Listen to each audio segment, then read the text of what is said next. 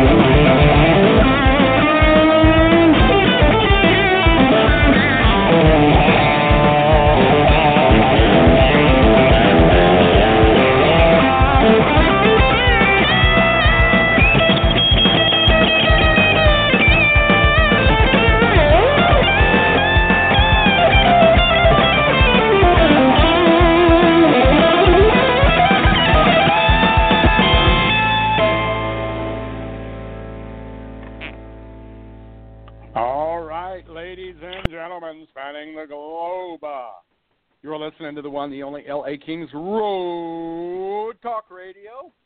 I'm your host, Scott Cahill, aka The Hip Check. And we're going to be spending the next uh, hour or so talking all things LA Kings hockey as if anything else really matters. And uh, normally we do our little show here after each and every road game of the season, but because our LA Kings are on a bye week and because they've got a pretty long homestand, we thought we would reward our loyal listeners uh, by doing a midweek uh, show. So I wanted to get in touch and say, why not reward all those LA King Road Talk Radio fans with an impromptu show? So beautiful thing it is indeed. And helping me to break down the LA King season thus far, uh, starting off, we have uh, L.A. King superfan, Mr. Augie Loya. Hey, Augie, how are you, buddy? I'm doing well, sir. Just uh, kind of twiddling my thumbs, waiting for the week to go by, and for the big day on Saturday, because not only are the LA Kings taking on the hated guys from your end of the world, the Burbs, the Anaheim Ducks, they are also doing Bob Miller Appreciation Night, which will include the statue, the banner, and of course, bobbleheads for everybody in attendance. Yes, monumentous. There's the uh, the Gretzky scoring of the uh, 902 goal of all time, and then there's the Bob Miller bobblehead, both uh, ranking there in the number one and two of all time NHL greatest moments. Correct? Yeah, absolutely. Yep, no doubt about that, my friend. Perfect. Also joining us right now here is uh, Mr. Jeff Duarte, Cali Sports NHL news editor, in the heart of uh, the Toronto Mecca, but he's an LA Kings fan and has the lumps to prove it. Hey, Jeff, how are you, buddy? I'm good, Hip Check. I'm pretty excited and happy that uh, you decided to uh, to do a special episode of LA Kings Road Talk Radio right in the middle of the Los Angeles Kings bye week because I know I've been starving to talk some Kings hockey, uh, but I'm just bummed out that the show is following yet another LA Kings loss. And what I mean by LA Kings loss is that over the holiday break, over Christmas and New Year's, I decided to rewatch complete and uncut uh, the Kings 2012 Stanley Cup final uh, game, winning the first uh, series, winning the Stanley Cup against the New Jersey Devils, commercials, pre-game, post-game, everything. And right now I'm in the 2014 season, and I just finished watching Game Four, where the New York Rangers, by their amazing goaltender, the ice shavings that were hiding behind Henrik Lundqvist, saving the game against the Kings. The Kings losing two to one, but that's okay. I won't let it bring me down because I know how this. I know how the season finale ends, and it ends on a great note. Absolutely. Hey, watch no, the no need spoiler for a alert. spoiler alert. Exactly. Oh, yeah. You know what?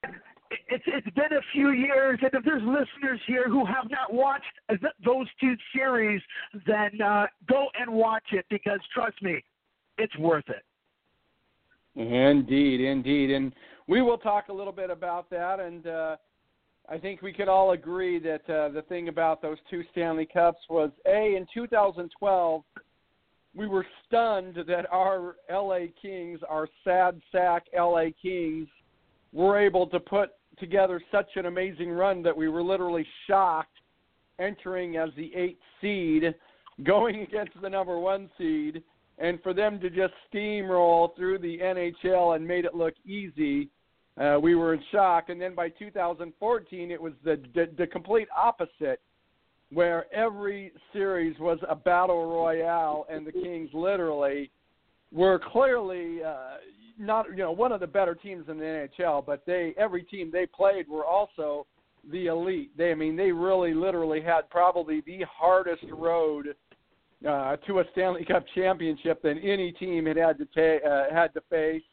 And uh, once again, uh, going uh, into Game Seven, the first three rounds of the series, it was definitely monumental. But uh, hey, we got a lot to talk about.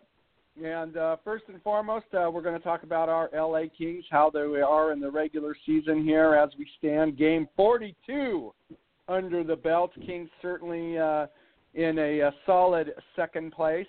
Uh, nice to know that uh, even if San Jose, who has two games at hand, wins both games, Kings are still going to be ahead of them uh, probably by the time they start resuming play. Uh, but uh, you know what?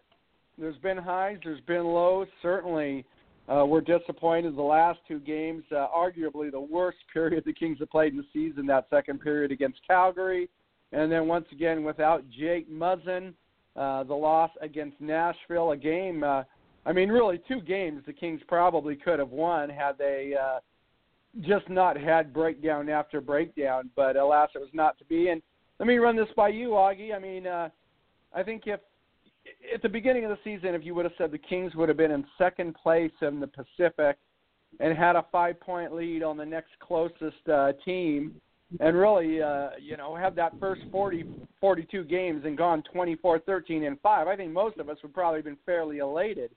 But the way those last teams, the last two games kind of shook out, uh, kind of left a sour taste in the mouth as we uh, approach the the bye week. So, who are the real LA Kings? Once again, the team that's solidly in second, or is the reality that they were playing above their level, and the the reality is they're closer to the team that lost to Calgary and lost to Nashville?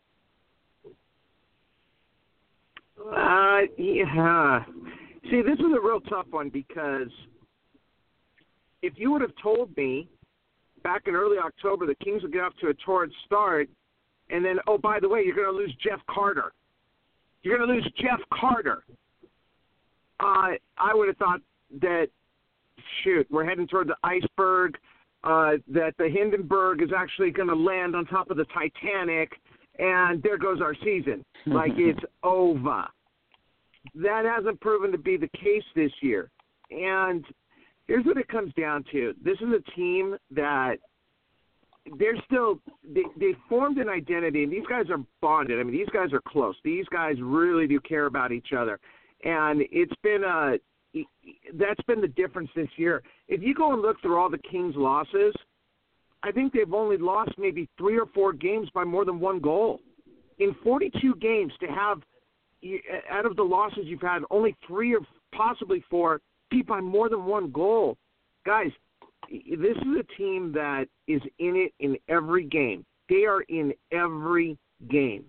The the stinkers that that were put up were obviously the the game against Tampa, the opening period against Las Vegas, the second period against Calgary.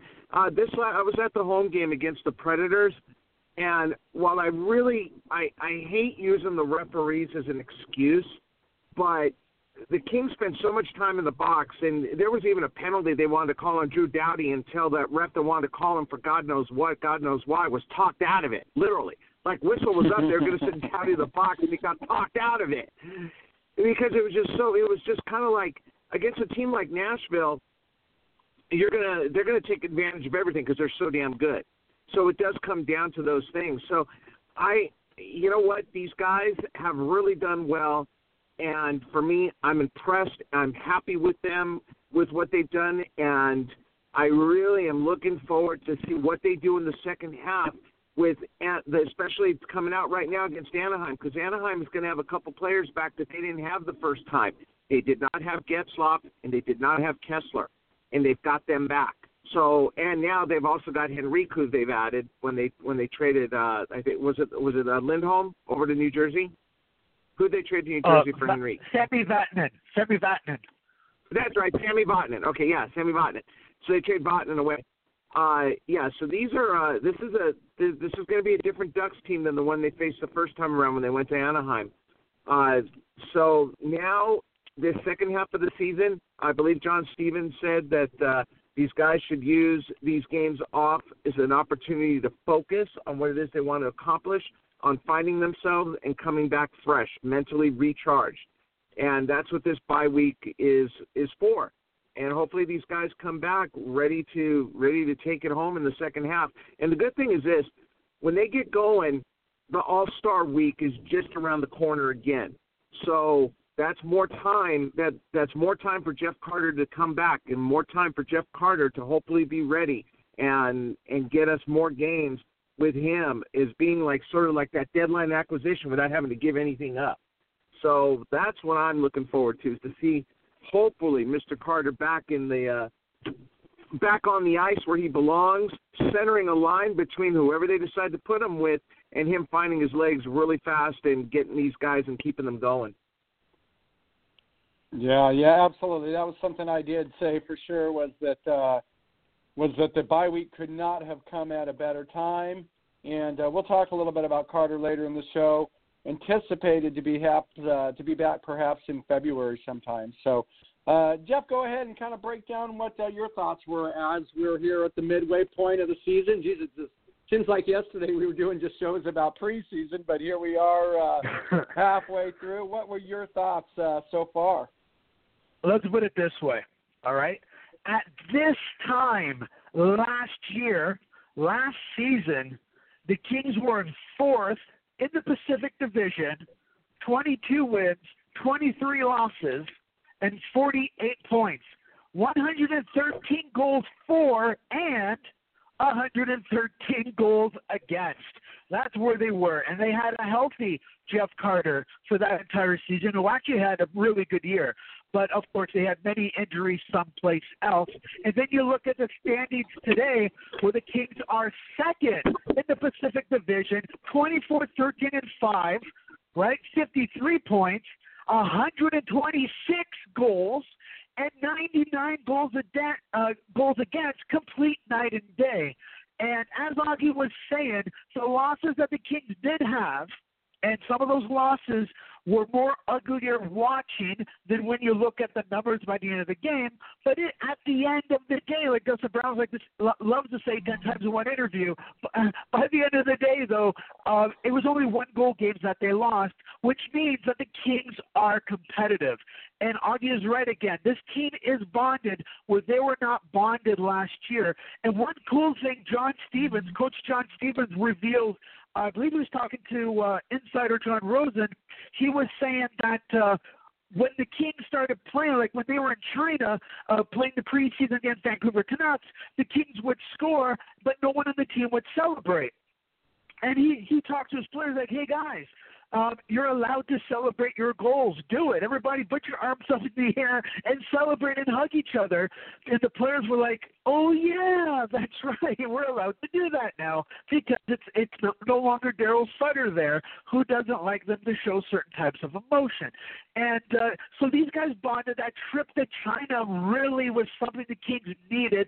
They needed to be together and go on this trip and experience something together early in the season and remind themselves that they actually really like each other and like playing with each mm-hmm. other because because the Kings like you know um uh nobody was helping anybody out. Nobody went to Doughty or Carter's defense, um, except well, Brady McNabb, but whatever.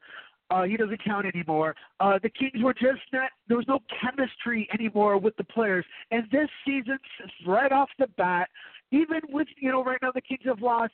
Say what? It, it's uh, they've lost three out of five games. The last five games, one of them was an overtime loss. They've lost the last two, but even then, it's a team that is having fun again. It's a team that, yeah, they're not perfect. They're still flawed. There's still holes on this team. I still think they still need a top four defenseman. Uh, they definitely need Jeff Carter to come back and Jake Muzzin to be uh, healthy and injury free. But the All Star game is also an indication that Andre Kopitar, who's having a resurgence of a year, Drew Doughty, who many have already, and I'm knocking on wood because I don't want to jinx anything, so hockey gods, I am knocking on wood. But right now, Drew Doughty is number one on so many people's lists to get a second Norris Trophy. You have Jonathan Quick, who sometimes doesn't have a good game. You know, remember that game against Vegas that first period? Um, you know, sometimes he lets some bad goals in, but overall has been playing very, very well that there is a big difference. And then you add guys like Dustin Brown, who's come back and has been the brownie of old. You got a healthy Tyler Toffoli, and so on and so forth. That it is almost like they're an entirely different team. And this is a team that's been rotating players in and out when it comes to the third and fourth lines, bringing guys up from the farm and back. But the chemistry is back, the passion is back, and if they do lose, they fight to the very end. So, it's, of, of course, it has not been a perfect season. And let's be honest, Vegas, the Golden Knights have been playing fantastic. They are number one in the Pacific Division. They're up by seven points, I believe, on the Kings right now with one game in hand now. And, you know, kudos to them but if they weren't having this freak season that normally expansion teams would not have, the Kings would have that first place spot with the record they have right now. So there's no shame in that. So I have a lot of faith in the Kings this year. It's the first time in a while I'm actually believing in these players.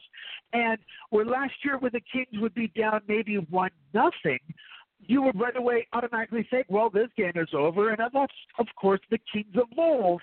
And us longtime Kings fans have been brainwashed to think that. Where now, like, the Kings do actually come back. In some games, they've tied it up and won it in overtime or in a shootout. Uh, they will compete. They are playing for each other. They're, they're having fun. And you know what? The hunger is back. So comparing to where they were last year, again, at exactly this point in time, to this year, it's like it's a totally different team with different players, but it's not. John Stevens just has these guys believing, and he lets them know that he believes in them, in them, and that's made all the difference in the world. And again, all this without Jeff Carter. Yeah, absolutely. Well said. Well said, Jeff. That uh, was worthy of a uh, hearty round of applause. You deserve it, my friend. Oh, thank you. Thank you, everybody. Thank you. Thank you. Thanks, I love thanks. Sure our you... live studio audience. Gotta love the live studio audience. Absolutely. Make sure you thank God and your agent. I uh, always thank the hockey gods, and my agent is upstairs sleeping, so we're not going to wake her up because she has to go to bed. She has to go to bed early, and if I wake her up, it's like awaken the dragon. We do not want that, but it will make for great oh, radio. Yes. I'll tell you that. Indeed, indeed. All right. Well, other LA Kings news: the All Star uh, teams were announced today, and the Kings had not one, not two, but three uh, players selected. Actually, second most in the NHL. Tampa Bay had four uh, selected for the game, but the Kings uh, coming in second with three. None other than Drew Doughty. No surprise there, having a, a fabulous season. uh, when we do our own three-star selections. More often than not, he's going to be uh, scratching at the board there. Uh, Anze Kopitar, once again, amazing uh, turnaround from uh, his season last year. Uh, not a lot went right this year. Uh, once again, credit John Stevens, uh, really turning around. And Jonathan Quick, once again, we said it many a time, one of the league's best, and uh, he is going to be uh, on the All Star team. So, uh, congratulations uh, to all those guys uh, for making the All Star team, and uh, always good to have uh, Kings players making uh, making the team and watching them. Probably really the only reason uh, to watch the All Star game. And let me ask you that, Jeff. I mean, I know you're in Toronto. You're as huge a hockey fan as anybody. If there were no Kings playing in the All Star team, and let's say uh, the Kings are at the bottom of the standings, would you still watch the game?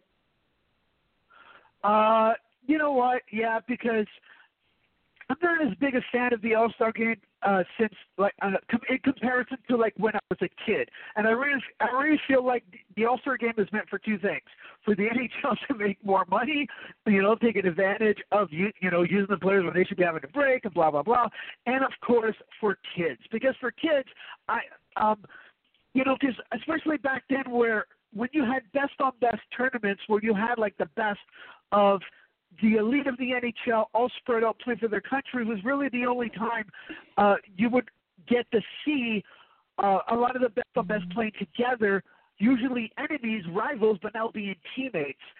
And uh, that only came every once every four years, sometimes five years. Because Canada Cup, now the World Cup of Hockey has a crazy schedule. There's like it's not it's very it's not very well organized. So I always look forward to the All Star game as a kid, so I can see uh, Wayne Gretzky play with Mario Lemieux. I can see uh, Rob Blake be teamed up with I don't know Ray Bourque, which actually ended up happening in Colorado, but this is back when Blake was a king or whatever. You know, I just love seeing that. But today uh, not so much. I do like the way that they changed the rules and now made it a three on three tournament. It has made it a little bit more unpredictable and fun, right?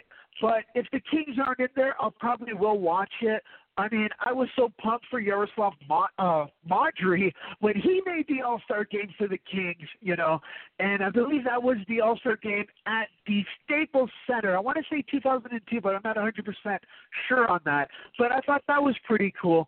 But yeah, I definitely like to see our boys on there, and I just want to make a mention that I I really wish one more player also made it onto the team, and I felt he deserved to be there as well, and that's of course downtown Dustin Brown, who got the snub who's having a fantastic season with 15 goals, 17 assists, 32, uh, 32 points, A plus 17. And if, of course, longtime King fans, all King fans, people who are outside of the kingdom have no idea what a big difference that is for what Brown has been for the last three to four years. But you can't fit everyone, and it is the NHL rules that you have to include at least one guy or whatever uh, from every team. So yeah, you know, Arizona, like for example, Arizona, uh, they're part of the Pacific Division. They're going to be playing with Kopitar, Doughty, and Jonathan Quick. They got Oliver Ekman Larsson on there. They have to put somebody on there, even though Arizona has been absolutely crap for the entire season and last season of well as well. But that's just the rule. That's just the way it goes. I was really hoping Brownie would be in there, but on the plus side, hey, he gets an extra week of rest and working out, so he can have an awesome second half of the season as he's had the first half of the season. But yeah, the prestige of the All Star game is gone for me, but I'm always proud with the LA Kings that get selected Yeah, absolutely. And rounding out your uh, Pacific Division squad, uh, apart from Kopitar, Doughty, and Quick, uh, you got Brock Boeser, high-scoring uh, rookie there for Vancouver Canucks. Uh, you got Johnny Gaudreau, Johnny Hockey, uh, Connor McDavid, the next one, James Neal. Once again, tremendous season with the Las Vegas Golden Knights. And Anaheim Ducks, Rickard Rakell. Rounding out your defenseman, Brent Burns uh, with uh, Adam Ekman Larsson uh, is going to be the last defenseman for our goalies, along with Mr. Quick. We got uh, Marc Andre Fleury once again with Vegas having a tremendous season, and uh, coaching the team Gerard Gallant. So you know what? As I look at uh, at that squad, uh, you really got to like their chances. I mean, really, when you think about it, when you're playing three on three, uh, those are are three pretty good players, uh, or I'm sorry, six pretty good players at forward. Uh, that you really got to like their chances. I think they actually stack up good, uh, very well, I should say, against uh, the other teams. Really, when it comes to forward, just because they really are uh, players that are smaller, faster, uh, more more skill oriented. So in this area, I kind of like uh, Pacific chances. Of course, it's always a crapshoot. Uh, once the game starts, nobody really gives. Uh, the players anyhow don't let's be honest they don't really give a frog's fat ass whether they win or lose it's all about having a lot of fun which is all right by me. And uh, good luck to them, though. It'll be it will be fun to watch. And you know what, Jeff? Uh, to be honest, the three on three does make it a, a little bit funner to watch than in years past, where it was just shinny hockey and uh, yes. not a lot of emotion. I think with that three on three, definitely going to be much more exciting and really be able to show a lot more skill for the players. And I think it'll be kind of interesting too, just to watch uh, how the coaches approach it. It's a it's a different animal. Let's be honest. Uh, you know, if I if I was coaching the All Star team, you know, it's it's easy. It's an easy to coach an All Star team when you have that many players. There's not a lot of coaching, but with that three on three format, it really be will be interesting to see if the coaches, you know, if they just let them play or if they do preach a kind of a different style. If they go with a strong two man forecheck or maybe try to go with a one one one. You know, and I'm, I'm for that I'm very intrigued and uh, from from that aspect, it'll probably be a fun a fun view. Check. If if I'm watching this all Star game, and we're seeing a one-one-one formation because the coaches are actually coming up with strategy and formations to win an All Star game uh, tournament, which in the end doesn't really mean anything except for bragging rights.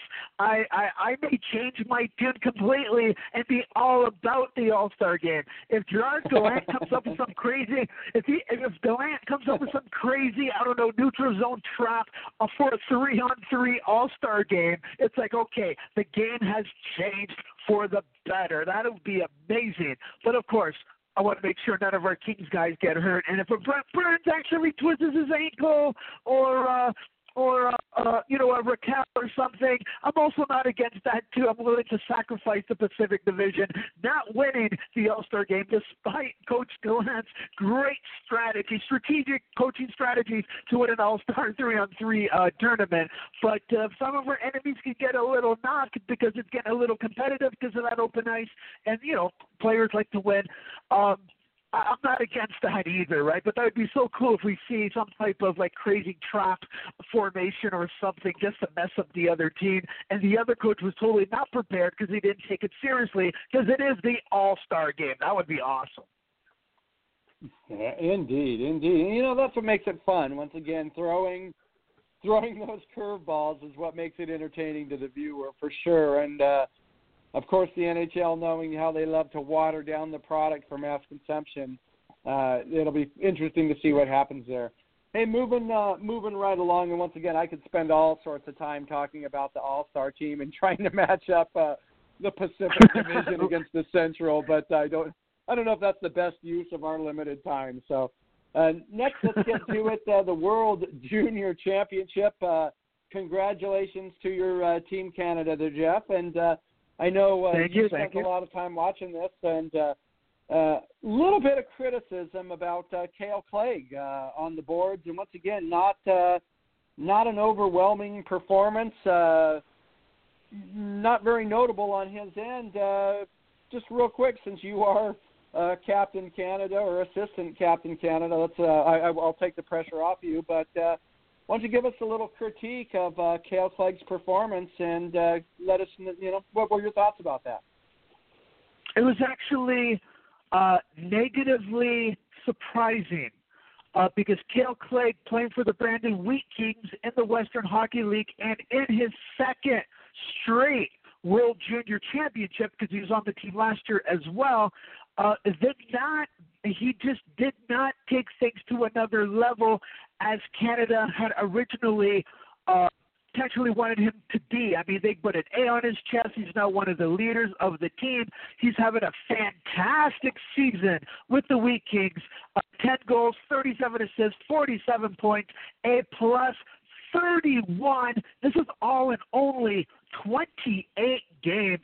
Playing absolutely phenomenal. And to be honest, he was actually quite invisible on that Team Canada. There was actually other defensive players that, uh, especially say, like I would watch it up here in Canada, of course. So it was on the, the TSN network. So uh, Gord Miller from TSN has been doing this tournament for like 20 years. Um, even he kind of said, you know, Kale Clague having kind of a a quiet tournament, and he actually finished the tournament as a minus one, which really just kind of blew my mind. He did end up getting two assists, but he just did not stand out. He did have some great moments where he played fantastically defensively, and uh, who knows what is said, you know, behind the scenes in the locker room, what type of a leader he was as a part of that leadership group for Team Canada. And of course, obviously, it worked out because Canada went all the way and won the gold medal. But Clague just did not stand out the way that everybody was hoping he would stand out, especially since he's been an offensive and defensive force in the Western Hockey League, playing against some of these players who play out west and just really just having an invisible job out there, which sometimes is a good thing. For certain players, it's good not to stand out because that's their role. They're doing their job. They're not the fancy players. But Clague, uh, uh there were higher expectations definitely by Kings fans, uh, definitely by uh, the Canadian brass and some of the Canadian media. But uh, you know, the Canadian coaches they were saying that they were very proud of how Clague played. Um, he pl- he played the system to a T, but yeah, he there was a, a lot of uh, mistakes that he would do, and then uh, someone like Cale uh, Makar, who was uh, who was drafted by the Colorado Avalanche, he stood out. He became the darling of the Canadian media and the Canadian commentators of the games when a lot of people, including myself, were predicting that uh, this was going to be Clague's year, um, where he was like really going to show what he has at this best on best junior tournament, and that just happened not to be the case. So he played good. I'm not saying he he was garbage. He did play good, but he did not – unless there's an injury we don't know about, he did not step up to the level that uh, Team Canada, Canadians, and as well as Kings fans were expecting, at least Canadian Kings fans, were expecting him to play for this tournament, that there is a slight disappointment with his performance. Okay, very good. A wonderful recap uh, right there of uh, of Kale Clague, King's uh, second round pick. Uh, still, still though, in spite of uh, somewhat of an underwhelming uh, performance uh, still really posted to almost be the gem of the draft. Once again, selected uh, in the second round uh, by the LA Kings, 51st overall, and as you mentioned, 47 points in 28 games. And to give you an idea of that, uh, you know, 43 points in 71 games his rookie season, 40 in 48 uh, his sophomore yes. season. And so, I mean, those are just, I, I don't care what damn division you're in. 47 points in 20, plus 31 in 20, that's just, those are phenomenal numbers. And once again, I think a lot of fans that maybe are just looking at the numbers, and without a doubt, I would be a liar if I didn't think say that I had higher expectations. But uh, there is a shitload of pressure that gets put on a Canadian player when they are doing tournaments such as these. A United States player, is there pressure? Yes, but there is not the national focus that there is for any Canadian hockey player. You know, so really, a United States player, they're always going to know going into a tournament that they're somewhat going to be an underdog. You know, it's just it goes with the territory. But Canada, they are expected to win, and uh, you can almost think uh, maybe wearing the A, maybe he was trying to do too much. And once again, you don't know any other variable. So uh, we won't put too much stock into it. Let's just hope he gets his game back together uh, because uh, there are, by all accounts, a lot of scouts are. Uh, a lot of scouts are actually saying that he might be able to crack uh, the Kings squad next season. Jeff, do you think that's definitely premature? Well, he's 19 years old. Um, it's possible to get maybe into the AHL, but he I don't think he'll be cracking the the Kings roster anytime soon. There's still some work that needs to be done. He is definitely on the road to that potential, but he's not there yet. And I wouldn't even be, be surprised if they brought him back at least for one more year to play in the Kings, just to get one more uh, year of seasoning at that level before making the jump to the American Hockey League uh, with professionals, with former NHL players or players trying to get back in the in the NHL or players where that's the highest level they're going to reach is the American Hockey League. So they give her, you know, they they, they want to win and do the best that they can. So it, it's that's probably like I don't see that happening. I've seen stranger things happen, but I I, I don't think that'll be happening at all.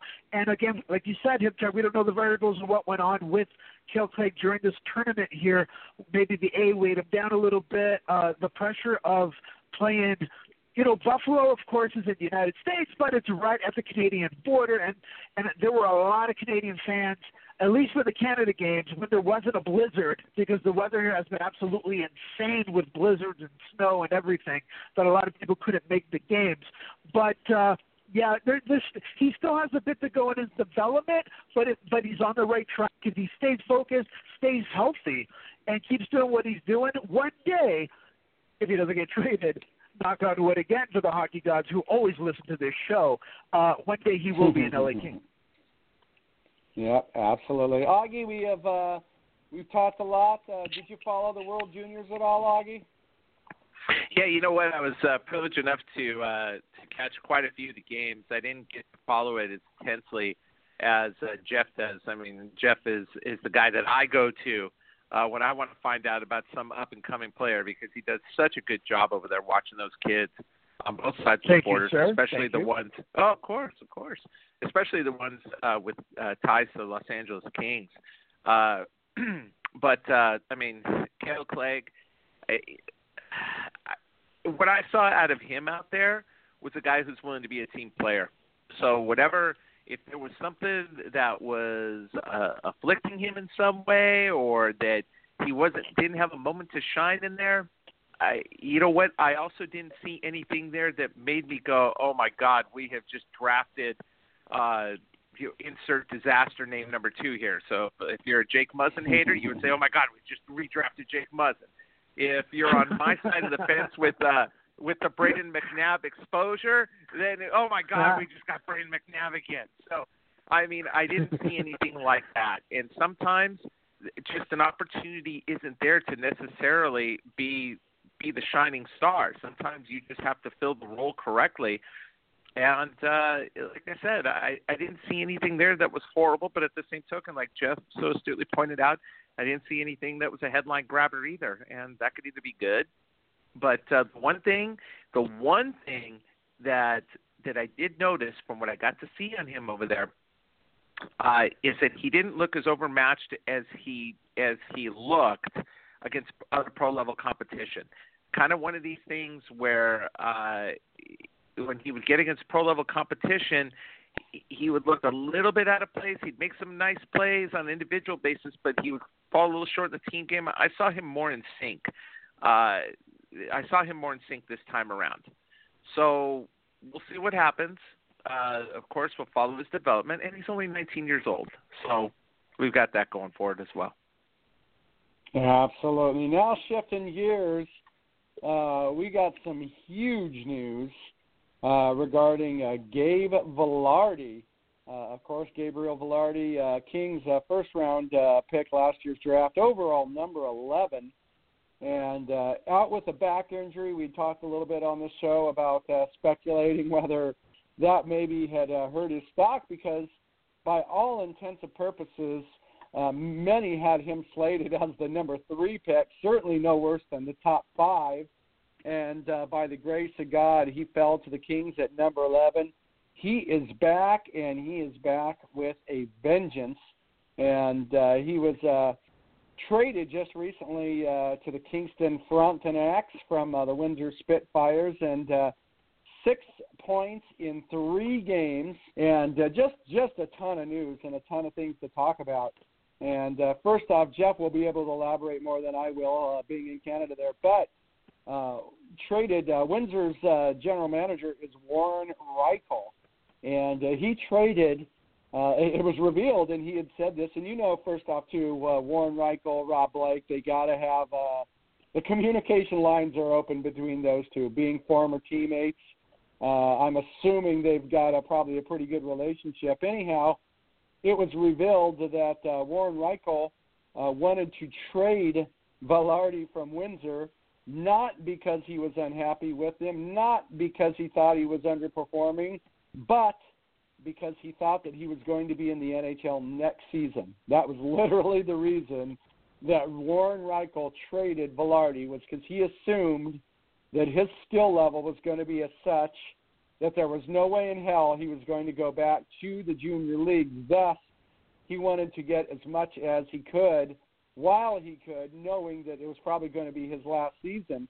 Uh, furthermore, uh, I was reading some additional interviews where uh, I believe it was somebody on Hockey's uh, Future, HF Board, uh, had actually ran into Mike Futa. And when we talked about Gabriel Vilardi, really the most common uh, comparison to a former NHL player was always with Jason Allison. So somebody went and asked, uh, you know, Mike Futa about the uh, Vilardi Jason Allison comparison, and I'm just paraphrasing here, but he uh, Futa basically said that Vilardi was actually a far better player than Jason Allison.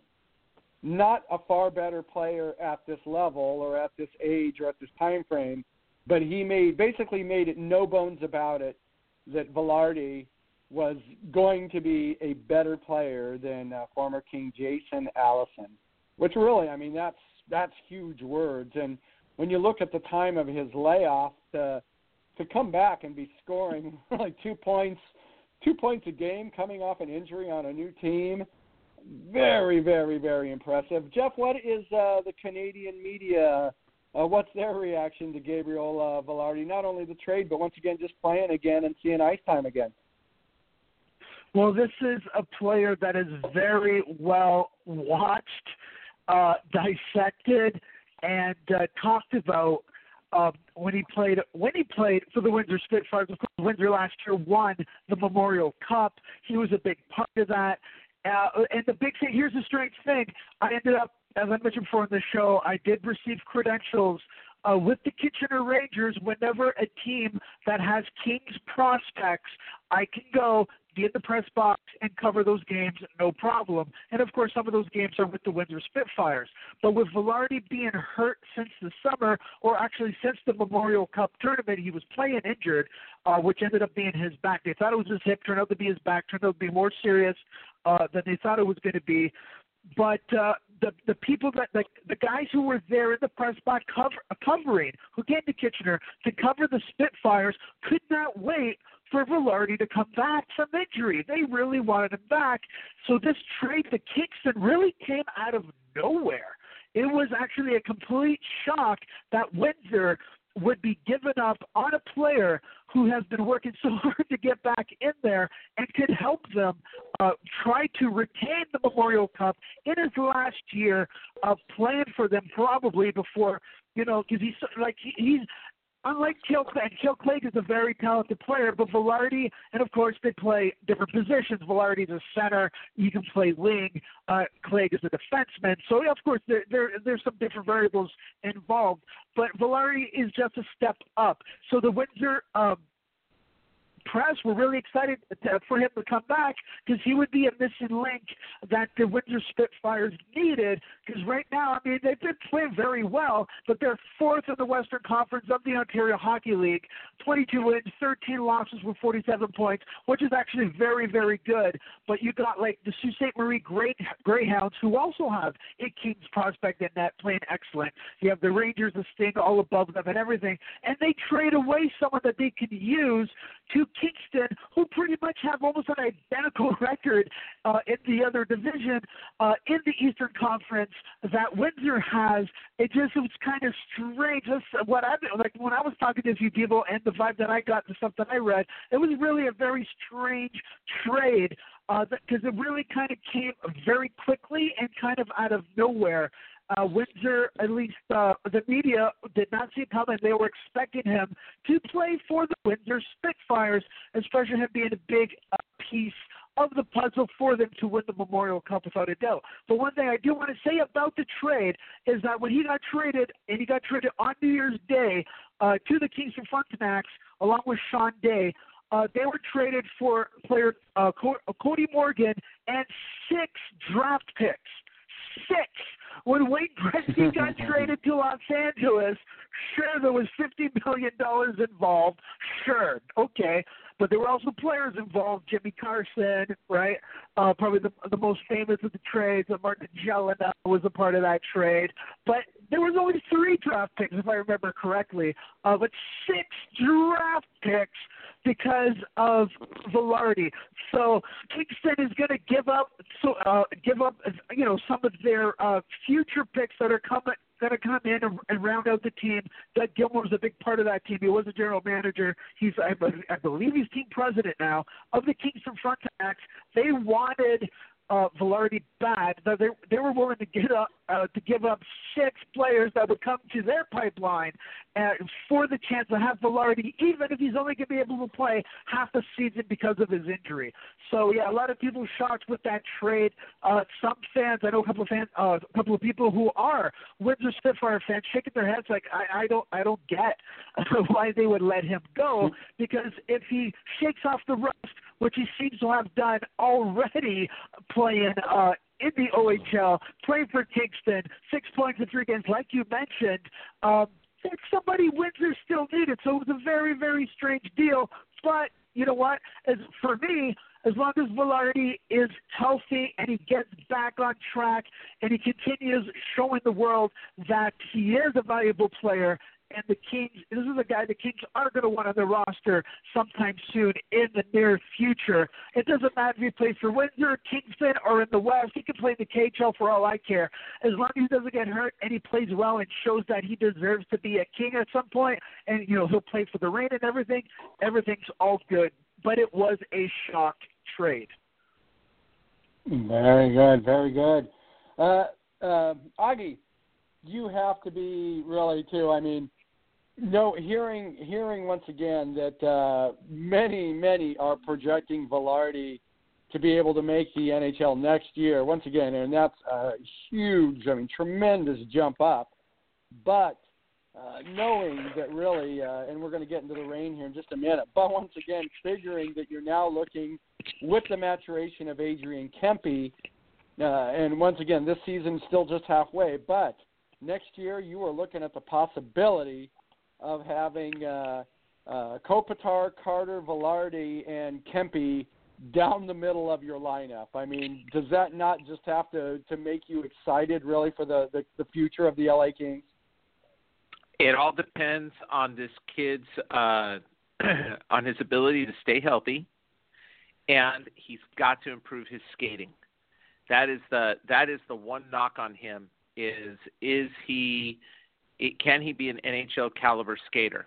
Now, from what I read about him when the Kings drafted him, which was a total shock and surprise, and as a matter of fact, it was such a shock and surprise that uh, not only was I surprised by it, but apparently Jon Rosen was surprised by it too because they had done no research on him because they said there was no way he was going to be available.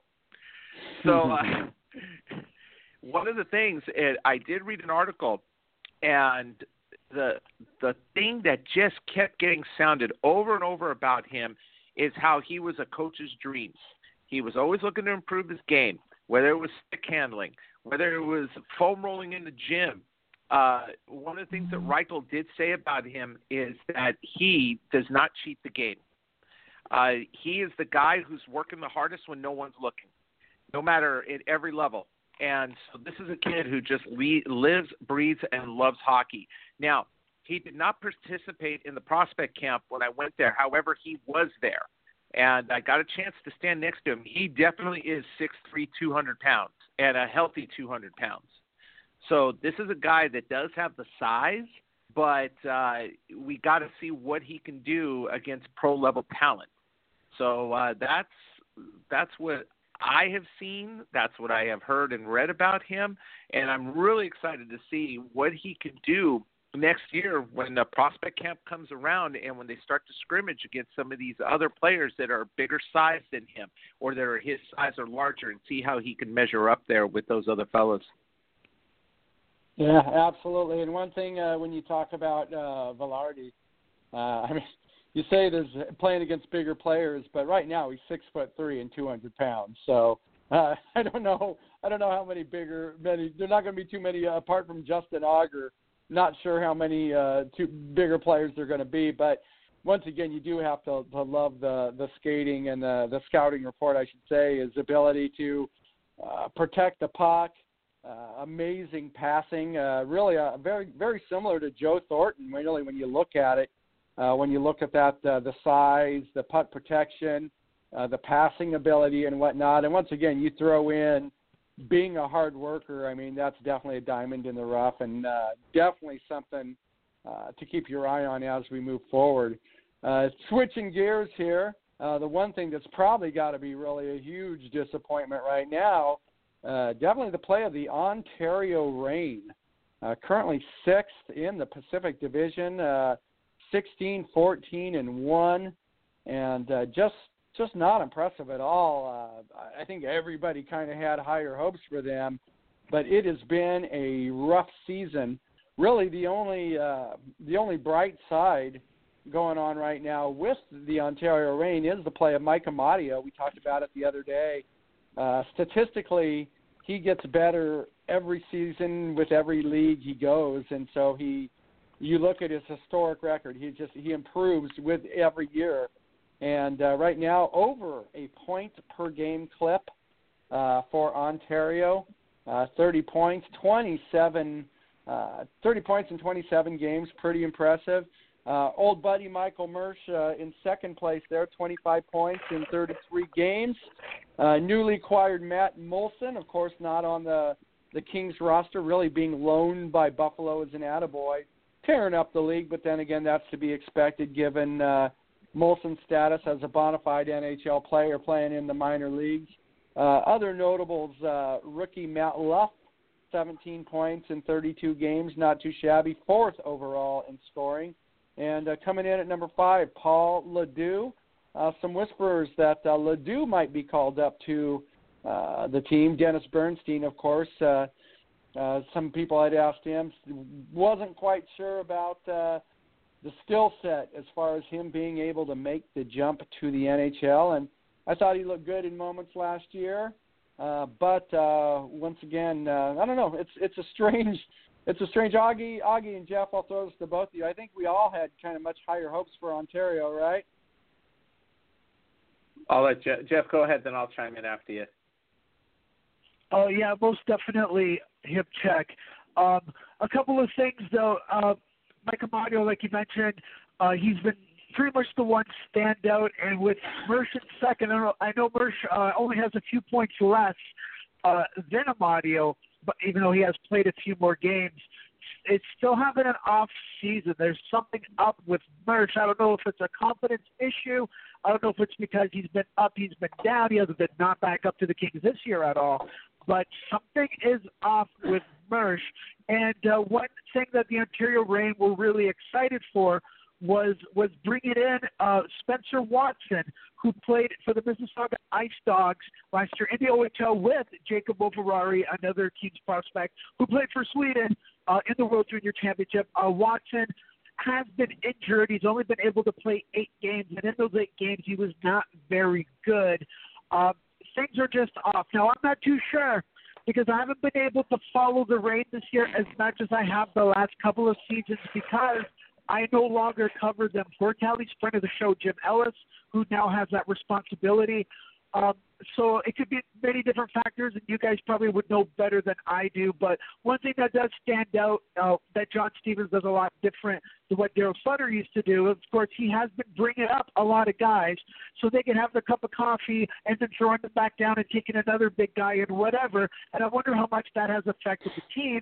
I wonder how much of having Johnny Brodzinski uh, now, you know, being with the Kings for some for some time or for a lot of time this season has affected the team as well and uh, you know losing someone like Kurtis MacDermid, how how much since his, he's been up with the Kings, uh, making uh, the team like right off the camp, how much that affected them as well because that's a great guy to have, you know, at your back, uh, you know, playing in the American Hockey League. But I will have to say though, Cal Petersen even though you know the Reign have not been doing as well as they do, Cal Petersen though has been keeping them in in a lot of teams. I believe he got selected to the AHL uh, All Star game. Uh, he has a 917 save percentage, which is average. It's average in the NHL. I'm actually not sure what the average of the AHL is. You got Jack Campbell, who you know 262 goals against average. That is not good, but has a 920 save percentage. A poor goals against average, but a strong save percentage to show that you know the goalies actually have been playing very well, and and, and they have been keeping the team in it, but the rest of the team, whether they're depleted of depth or whatever, I'm not sure, but they just have not been able to kick it into second or third gear and get some some type of momentum so they can get some type of winning streak to get these guys believing again because they are just getting lower and lower in the standings. And you know what? They need to try to get up there and do what they can do because they do still have some players that can definitely compete at that level. So it's very interesting. I'm really interested to hear what you guys think and what your theories are of why the Reign isn't doing good. But I think the revolving door of players has definitely hurt it. The injury, Spencer Watson, uh, so far has been a failed experiment. The guy gets hurt. What can you do? And guys like Michael Mersch not playing like how Michael Mersch had played in the past, like the Michael Mersch of 2015. So I definitely want to hear what Augie you have to say about that. Well, from my viewpoint, this is just uh, the way that I see things with it. I I think that uh, let's see, Stothers has been there since 2014, and you've got a mix of players here where there's kind of an age gap between them. You've got some really young guys, then you've got some guys that are that are in their late 20s and some in their early 30s on this team. Uh, in this particular mix, I don't think I don't think it's meshing well. You couple that with a voice that hasn't changed in four years, and it gets old. And I see from what I've seen out there, I have not seen inspired hockey. I see, and what I when I'm saying that, I'm not singling any one particular player out. I see a team that's out of sync.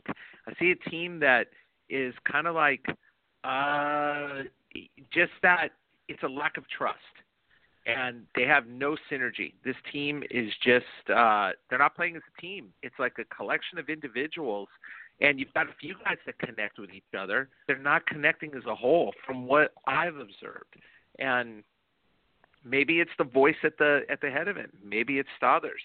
Uh that this is a guy who was very uh from what I've heard, uh is someone that is kind of like a Daryl Sutter kind of coach uh, and maybe that kind of approach is not going to work with these guys. Maybe it's not going to work with this collection there. Uh, so that's just what I've seen. I, I see a team that's not playing as a team. Gotcha. You know, and uh, Jeff, you brought up a pretty good uh, a pretty good call though. Johnny Brodzinski uh, had ten points in nine games with the the Reign so he was basically a guy that was scoring a point a game uh, while down there with Ontario. So I, I don't think it's inconceivable to think had Brodzinski been on the Reign through those entire games, through 32 games, yeah, I think you're pro- you probably make a good point. They're probably going to win uh, a handful of games they ended up losing, and uh, and definitely increase that scoring. So I think you bring up a a pretty good point in that regard that uh, that had Brodzinski been there for the team, you could only assume that there's probably a handful more wins uh, that they would have uh, under their belts, and uh, you know, and probably be be much more competitive in, in that area. I mean, when you think that uh, you know the Texas Stars, for instance, right now even the number one team is San Antonio with 20 wins uh, and and more games played. Of course, uh, the Pacific Division of the AHL has the the wacky uh, games played where some teams in the West Coast play less yeah. games. Yes, so it changes uh, that that uh, you know it changes that that whole thing gets thrown out the window. But uh, you're absolutely right for the West Coast teams that do play less games really, if you're looking at it in that perspective, it's really the Gulls that have 18 wins in 32 games. So really, when you look at it like that, do you think if Johnny Brodzinski is playing all of those games with Ontario, is Johnny Brodzinski probably going to make the difference between them winning one or two more games, and I, I think it's impossible to think he wouldn't, given that he was scoring a, a point per game and uh, just the dynamic uh, scorer he is. It'll be interesting to see how that turns around, though, and uh, if for whatever reason Ontario misses the playoffs, or once again they never get it going all season, kind of be interesting to see uh, if they maybe decide to uh, to make a change of coaching there with Mike Stothers. So uh, interesting stuff there, uh, to say the least, uh, from our Ontario Reigns. So, well, boys, uh, Kings back at it uh, Saturday against uh, once again the the Anaheim Ducks, and uh, you know people were you know lamenting, oh I can't believe the Kings are on playing, I miss my LA Kings, and I was kind of like, hell, this thing couldn't have came fast enough for my liking, you know, give them a week off to to reboot and pull stuff together. Once again, too, I think the timing was good because you got to assume uh, Folin's probably very close. I mean, he was close to seeing action again, anyhow. Uh, uh, there in the last two games, and you figure we don't really know specifically what happened with Muzzin uh, per se, uh, but you got to figure now that he's probably going to be back, so you're probably going to get a little bit more support uh, there on the D corps, getting back to uh, the big six that uh, got the Kings to the second place uh, in the uh, Pacific Division uh, where we are right now. So you got to think pretty good uh, to get a couple bodies coming back. And uh, Augie, did you hear anything? What was the word on uh, on uh, Muzzin? Did you get any additional information?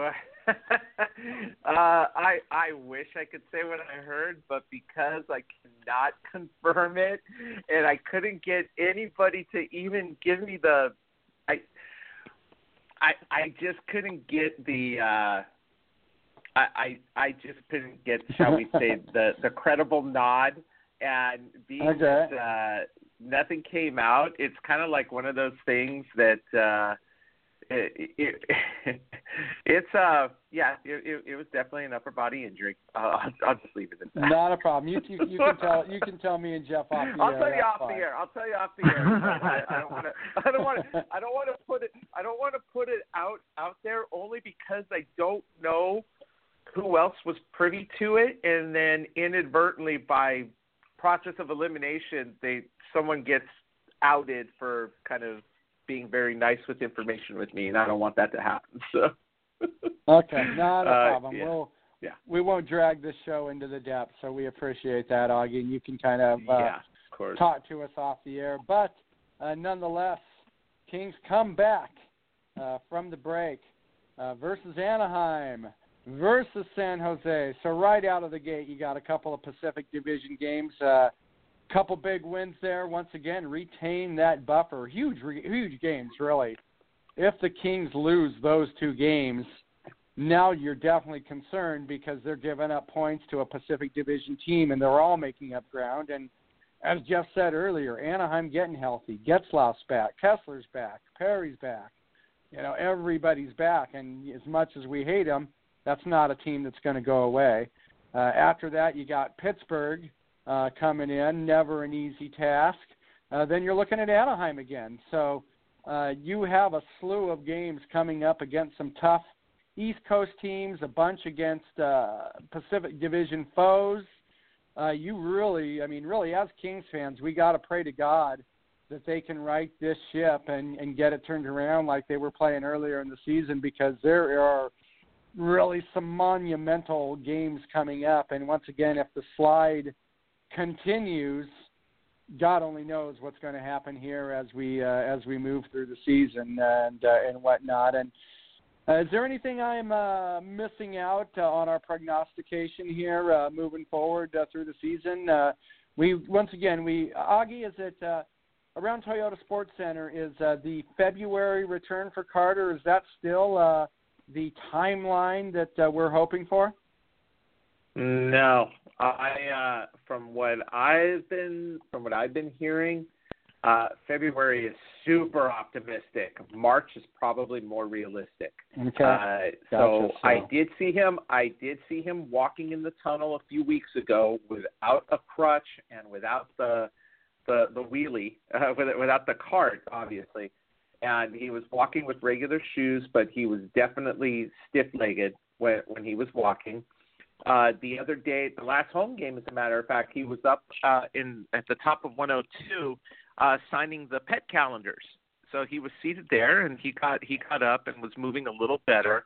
But as far as him being in skates, from what I understand, uh, there was a contest that was held as a fundraiser for uh, Junior Kings and, and their youth programs there at Toyota Sports Center. And one of the prizes that was that was put up there for auction was an on ice training session with Jeff Carter, which is scheduled for mid February. Now, getting out there in skates and just kind of skating around with these kids is way different than getting out there and and trying to make cuts on uh, Logan Couture or Corey Perry or, or Ryan Getzlaf, obviously. But it's a matter of how he's going to feel when they put the boot on and he starts to put weight on it and everything like that. If I see him out there, because I do know the date of this little of this little thing he's supposed to do, uh, I will let you guys know that if he does that. And I'm sure when he goes out there and does it, uh, it's a matter of how he feels the next day too. That that's another big thing as well. So it's not just how how he feels skating, but he's going to have to get that mobility back and and the flexibility in his foot before he's anywhere near NHL ready. Uh, so, and by the way, before we sign off, uh, when we go to a different uh, topic here, I do have some news regarding the events that are going on this weekend uh, over at uh, Staples Center and the uh, the surrounding area for the for the Kings and all these events. Gotcha, gotcha. And you know what though, you you've just said something that that that is amazing. I mean, r- really think with this tendon injury, once again, with him out a significant amount of time, if he's out there skating for this thing, dude, that's that's crazy. That's like the King's doctors would let even even once again if it's just skating with with kids. You know, I don't I don't care if it's special needs kids for a gazillion dollars. You know, what I mean, like the fact that the King's doctors would let would even consider letting him do that is I mean, is that am I the only one that that's bizarre? Uh, I that's the whole thing. It's very it's conditional. They committed to this uh, obviously before he got hurt.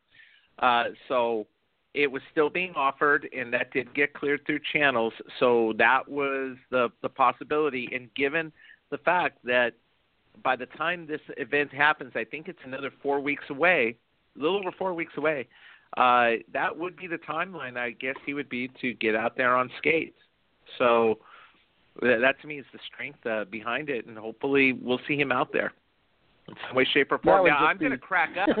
I, I'm going to laugh. I'm actually going to laugh if he's out there with one skate on and the other one like in some kind of boot or some kind of contraption going, oh man, he just he's out there like with one of those you, you know those little uh those little walkers, the ice walkers. That would be hilarious. Correct. Yeah, the train. That that would be awesome. yeah, exactly. Oh that man, I don't know. I don't know. I don't know, man. That's not good. That would not be good. I mean, yeah. I mean, I picture I picture Cart Carter out there still with that stool with wheels that he's been using, you know, for many months now. I'm just so happy to hear that he's walking again, that he's skating, even like Hip Check said, like even if it's with kids and everything. But I know from what I've heard, I mean, up here, the media is still saying he's going to be back sometime in February. I mean, I've heard that from Bob McKenzie. Bob McKenzie, one of the most trusted uh, hockey journalists out there, he's still saying that. And anyone from down there, uh, the sources I have down there, including the other King superfan Augie Loya, uh, saying that it is in March, maybe even mid March, not even early March. I mean, this was actually a very serious injury. Of course, it led to surgery. It led to him not being able to walk on that leg. You know, he had to use that that fancy stool to get around at the games and you know behind the scenes and everything like that. And it's such a strange strange injury that when you watch the video, it, the, how did he get cut by his uh, skate? Like it was so strange how this happened. He's been out for so long, but I'm hearing mid March. But once we do get Carter out there, man, I really, really hope it is because he has been given the 100% okay. Because there would be nothing worse that he doesn't come back 100% and then gets re-injured, and then we lose him for the entire season, including if we make the playoffs, and we so need Jeff Carter uh, hashtag El Jefe to be back. So I really hope that they're doing this proper. Like Augie said, they've, they've been going with this strategy since he got hurt, and they're sticking with it. We're, they're just not giving us any crumbs of information of what's going to happen, uh, when he's going to return.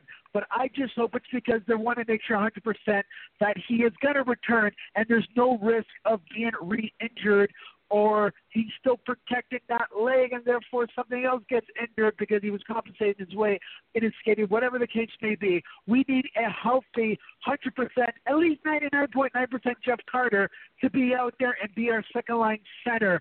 Um, and uh, so we can't fill out that team. Like August said at the beginning of the show, it's like we just traded for him all over again because we definitely lead him for what he does on that ice and what he does behind the scenes. Please, hockey gods, make sure he's back 100%. Yeah, and like I say, to me, to, to me, I mean, the odds of the odds of let, letting him do that skate, I would have to think, are got to be fractional. you know, I, I just I just don't see uh you know Andy Andreoff maybe, but, but I'm not sure. I'm not sure of Jeff Carter. It'd be like it'd be like when Gretzky was out with the back injury. You know, it'd be like you know, well, Wayne Gretzky going to miss a significant time with a, a back injury. However, he is going to compete in a celebrity volleyball game for uh, you know the Make a Wish Foundation. You know. Oh my it's gosh! very yeah. hard for me to put that together. Well, I it's uh, remember it's just out there with uh with kids and who who knows. I mean, he he wouldn't necessarily even have to get out there on skates. I mean, he could just walk out there. I, there's all kinds of Yeah, different ways true. to pull it off. Uh, there, there's all kinds of different Yeah. ways to pull it off. Even if they put him on a carpet, I mean, they will roll a carpet out there for him to walk out there, and uh, and then give Yeah, it back yeah. to Pia Toscano once they're done with him. So, uh, yeah, So it's a uh, ceremonial puck or something. Yeah, that makes sense. yeah, exactly. So I mean, he he would be out there just to fulfill the commitment, especially since it was something that was bid on uh, by multiple people to participate in it, and was a really good fundraiser for them. And if worst case scenario, they changed the date. Yep, indeed, indeed. All right, boys. Well, uh, once again, uh, always great talking L.A. Kings hockey uh, with you blokes.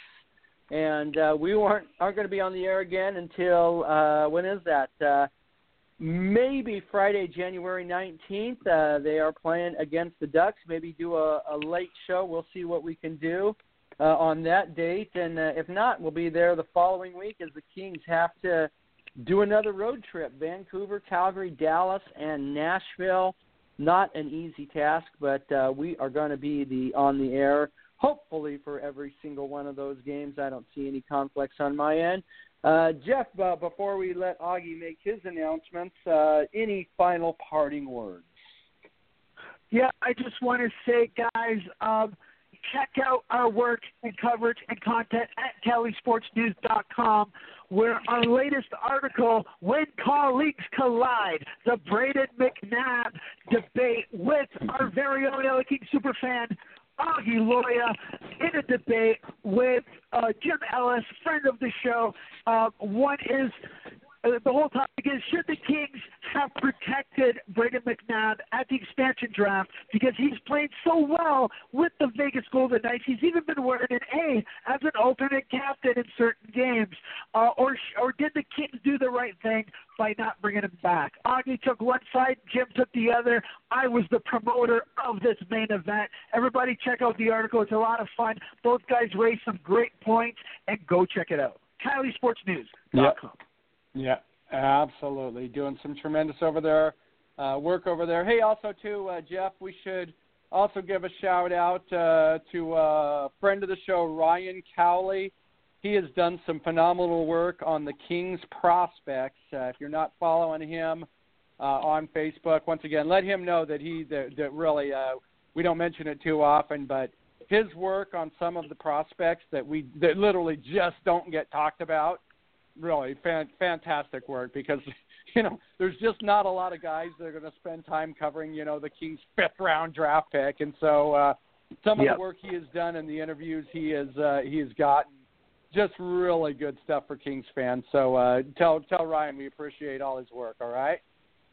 Yeah, we'll do for sure. That's definitely one advantage we have, uh, Ryan and I living up here, is we do have access to uh, some of the most important Ontario Hockey League teams, and Ryan has been busting his ass off covering um, uh, Jacob Moverare, covering you know everyone, uh, getting interviews, talking to coaches. He's been talking to the coaches. He's been talking to trainers. Really getting in there and getting the scoops and watching the progress of some of our teams. Right? We all remember uh, one of the greatest kings, and we could even say maybe the greatest king. It's definitely debatable. Luc Robitaille was a very late draft, and look at the career that he had, right? Hall of Famer, highest scoring left winger in NHL history. So you never know if one of these guys, if they are a third, fourth, fifth round pick, it doesn't matter. You never really know how many top draft picks bomb make it in the NHL, and how many people who are late drafts, like Luc, like a Patrick Roy, go on and have Hall of Fame careers. You never know. But yeah, I will definitely let Ryan know he's actually going down there uh, very, very soon. I think he's spending three weeks down there in Southern California.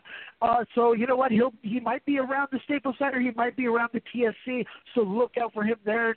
He definitely loves talking Kings hockey because he's a diehard just like us. wow. awesome, well, you're going to have awesome to give stuff. him. You're going to have to give Callie my contact information so I can uh, kind of give him the Augie treatment uh, when he's inside the Staples Center.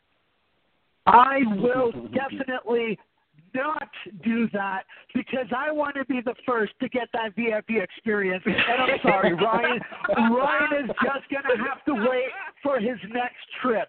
Ryan, I love you, buddy. You're, you're my brother from a different mother, and you, you've helped me out, and you do great articles. But damn it, I'm getting the Augie Loya VIP LA Kings experience first. Oh, my and that's God. the bottom I line, did- son. I did not see that swerve coming. love it, love it. Oh All God, right, Jeff, awesome. dude. Thanks, thanks again, brother. You have a great night. All right, I know it's late there, so go ahead and hit the hay, okay? All right, guys, have a good night. Thanks for everything, and go Kings, go. Of course, Wow. of course. All right, good stuff there. That was good. Was you know, that- what, yes. well, what was funny was I was thinking, Jesus, I just live in Orange County. I I think I want the Augie treatment. You know? Yeah, well, you never come up to Staples. Apparently, apparently we're too No, far away from you or something. Where can I sign up for that? You know? All you Yeah, have to you do know, is ask. That's it. Yeah, dude, I, I would love it. I'll tell you what, when uh, when my family goes out of the country as they do every year, that'll definitely be the time I'll take you up on that. And uh, truth be told, now it's uh, you know I got both my kids playing hockey again, and between uh, my band, the Hired Gun Trio, and working full time. Uh, Jesus, it's a luxury. I mean, I haven't seen I haven't seen one live game yet uh, for the Kings this season. Can you believe that? I haven't seen one of them. Jeez, I can't believe that. And the other thing too is what I cannot believe is you're going to miss another one of my Staples Center skates. I mean, there's always there's always time to get into it because it's a week from Sunday, and you plunk down that hundred bucks. You're sitting down the 200 sections, and then afterward taking the ice with me and my friends after the Kings and Rangers played. So, yeah. See, you should be doing that instead. No, Yeah, you're there being a rock, being a rock star and a responsible father. The heck is yeah, wrong with you, yeah? Shame on me. Shame on me. The the good news here though is that uh much as we uh, envy uh Jeff and Ryan for going to check out all the J the, you know junior hockey and whatnot, uh, they're very close to completing the mega hockey center in Irvine at the Great Park. And uh, not only is there going to be four, count them, four hockey rinks, uh, but that's actually literally where the Ducks are going to be training. So I would imagine probably next year, as both my kids are playing hockey there, that it's probably going to be uh, not out of the realm of possibility that I'll be bumping into uh, Selanne and Scott Niedermayer and uh, other former Duck Illuminati as we do that. So I'll, I'll be sure to try to get some interviews and some sound clips while I'm over there. Well, that's good. So, uh, speaking of the Ducks, they are coming to the Staples Center on Saturday, April 13th, April, January 13th, this coming Saturday. So, uh, a couple things to keep in mind there, folks. Uh, for those of you coming to the game, uh, there is going to be a fan fest outside going on in front of Staples Center. So there's a basketball game in the afternoon, so they're going to kick all the basketball folks out after they're done, and then we take over.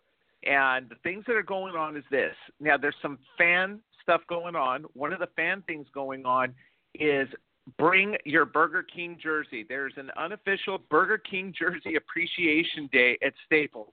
If you have one, bring it. And what they're going to do is get all the Burger King jersey wearers together before warm ups down in uh, one of the corners. Now, with that said, uh, thanks to, I will give this credit to Rachel Rebel, uh, who is one of the admins over Knights of the Forum on Facebook, because she posted what the Saturday schedule is going to be. So I'm going to give you a little bit of insight right now, okay? This is one of the Okay. things you get on uh, LA Kings Road Talk Radio stolen content from, from other people that are stolen. But I give credit to my feeds. So, Rachel Rebel, thank you very much for this piece of info. Uh, yeah, the game is scheduled for a 7:30 puck drop. The 7:30 puck drop is not happening. Uh, at 7:01 to 7:12, they are doing the Bob Miller statue unveiling in Star Plaza. For those of you who don't know where Star Plaza is, it's where Gretzky is. It's where Chick Hearn is, or Luc Robitaille is. It's where all those beautiful statues are. So uh, you're going to see uh, the statue unveiled there, and of course Bob Miller will be there for that. So they're done with the statue unveiling. Uh, they're going to give time for people to get inside and uh, get to their seats because from 7:34 to 7:50 there's going to be a banner unveiling and on-ice ceremony inside of Staples. There will be several special guests, including LA Kings legends, that are scheduled to appear. Now, if you read between the lines on that, we're hoping, and I'm really hoping, and my fingers are crossed, that one of those special guests and legends that's scheduled to appear is hopefully the great one himself. I am hoping he is there. I have not been able to get confirmation as to whether or not he will be there, but uh, we'll see. And everything is scheduled to is scheduled to change, obviously. So make sure you're in, you're in, in your seats at by 7:30 for the whole banner unveiling and on-ice ceremony honoring the legendary Bob Miller, and also they are also giving away a Bob Miller bobblehead. So get there, God, I Bob Miller bobblehead. Exactly, and the puck drop is actually going to happen at uh, about 7:56. So by the time they roll out the carpet, the carpet that Jeff Carter will be doing his on-ice training from, uh, that they unroll that up and get everything going. Uh, we'll probably have a puck drop about close to 8 p.m. So that is the unofficial stolen schedule that is supposed to be happening uh, this Saturday. And one other piece of information, in case you haven't heard, Bailey is having a garage sale on Sunday just outside of Staples Center. So outside of Lot 1, there's going to be an LA King Bailey LA Kings garage sale. Now, at this last garage sale, I was able to score a Kings duffel bag, an autographed Kings anniversary jersey, uh, a Forsberg, a Peter Forsberg stick, and what else? I think I got a couple of miscellaneous hats and signed pucks at just dirt cheap prices. So there, some of the memorabilia that has been posted up there by Bailey includes uh, Coke Zero, uh, LA Kings branded Coke Zero. Uh, one of the uh, hats, the warm-up hats that was used in the China exhibition games. Uh, and it's, I think it's player worn. Uh, that's going to be on display there. There's a signed picture of the Triple Crown line uh, that's going to be available in the garage sale. So all the proceeds go to LA Kings Care Foundation, and there will be free parking. So the free parking is in Lot C, and the sale will be held just out in Lot One. So that'll be just outside of the uh, Georgia Street uh, entrance, Georgia Street and Chick Hearn side, uh, and it's set to go from one o'clock. Uh, yeah, 1 p.m. to 3 p.m. Uh, be there early. That's all I can say. Perfect, perfect. And you know what? I like uh I like where you're going, Augie. I'd say that uh given the Bob Miller Appreciation Night, yes, I would absolutely say the chances of the great one being there are probably fairly high. So uh good call there on your part. And uh Augie, we're uh, we're out of time. We've met our contractual obligation and there's some so always enjoy talking to you. You have your finger on the pulse of everything going on there amongst the Kings as our uh, inside uh, the Elway Beltway insider, and I always appreciate chatting with you, man. Likewise. Hey, by the way, uh, real quick, the Edmonton Oilers are playing the Las Vegas Golden Knights on Saturday night, January 13th. So you never know if Gretzky's down there, takes a little flight, comes and does his thing with Bob, and flies back over to Vegas to watch the Oilers beat the Knights. Yeah. Hey, we just, Just got a, a out there. Yep, not a problem. Side note here, got a report that uh, Daryl Sutter is actually spotted at uh, tonight's Ontario Reign game. So there you go, little uh, former coach Sutter probably watching his uh, his son play there. So there you go. All right, everybody. Yeah, Well, he could be so Stothers' tuning in to our replacement. There you go. Stothers replacement. All right, buddy. You have a great night, man. All right, you too. Take care, Hip. All right, bye, Hip. All right, this is Scott Cahill, aka the Hip Check.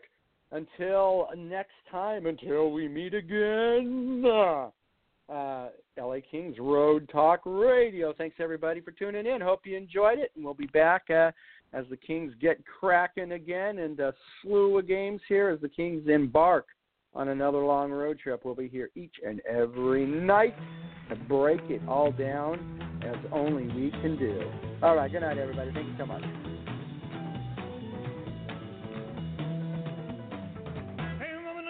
Wrong, I'm in love with all night long. Hey, hey, tell me what I say. Tell me what I say. When you see me in misery, come on, baby, find me all right. Hey, hey, tell me what I say. Tell me what I say.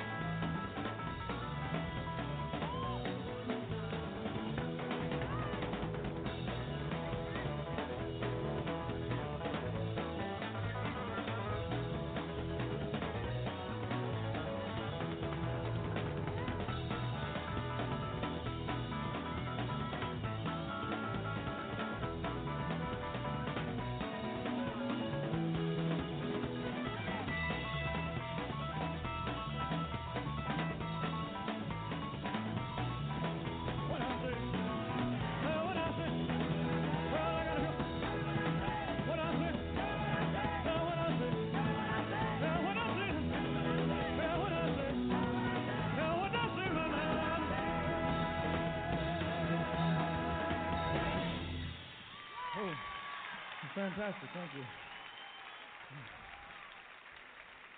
You're a beautiful audience, ladies and gentlemen. Thank you.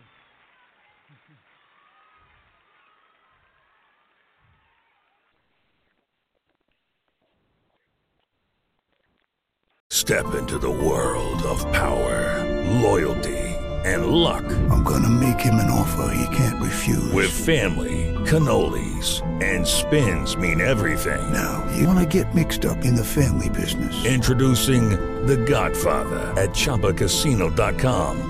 Test your luck in the shadowy world of The Godfather slot. Someday, I will call upon you to do a service for me. Play the Godfather, now at ChumbaCasino.com. Welcome to the family. VGW Group. No purchase necessary. Void where prohibited by law. See terms and conditions. 18 plus.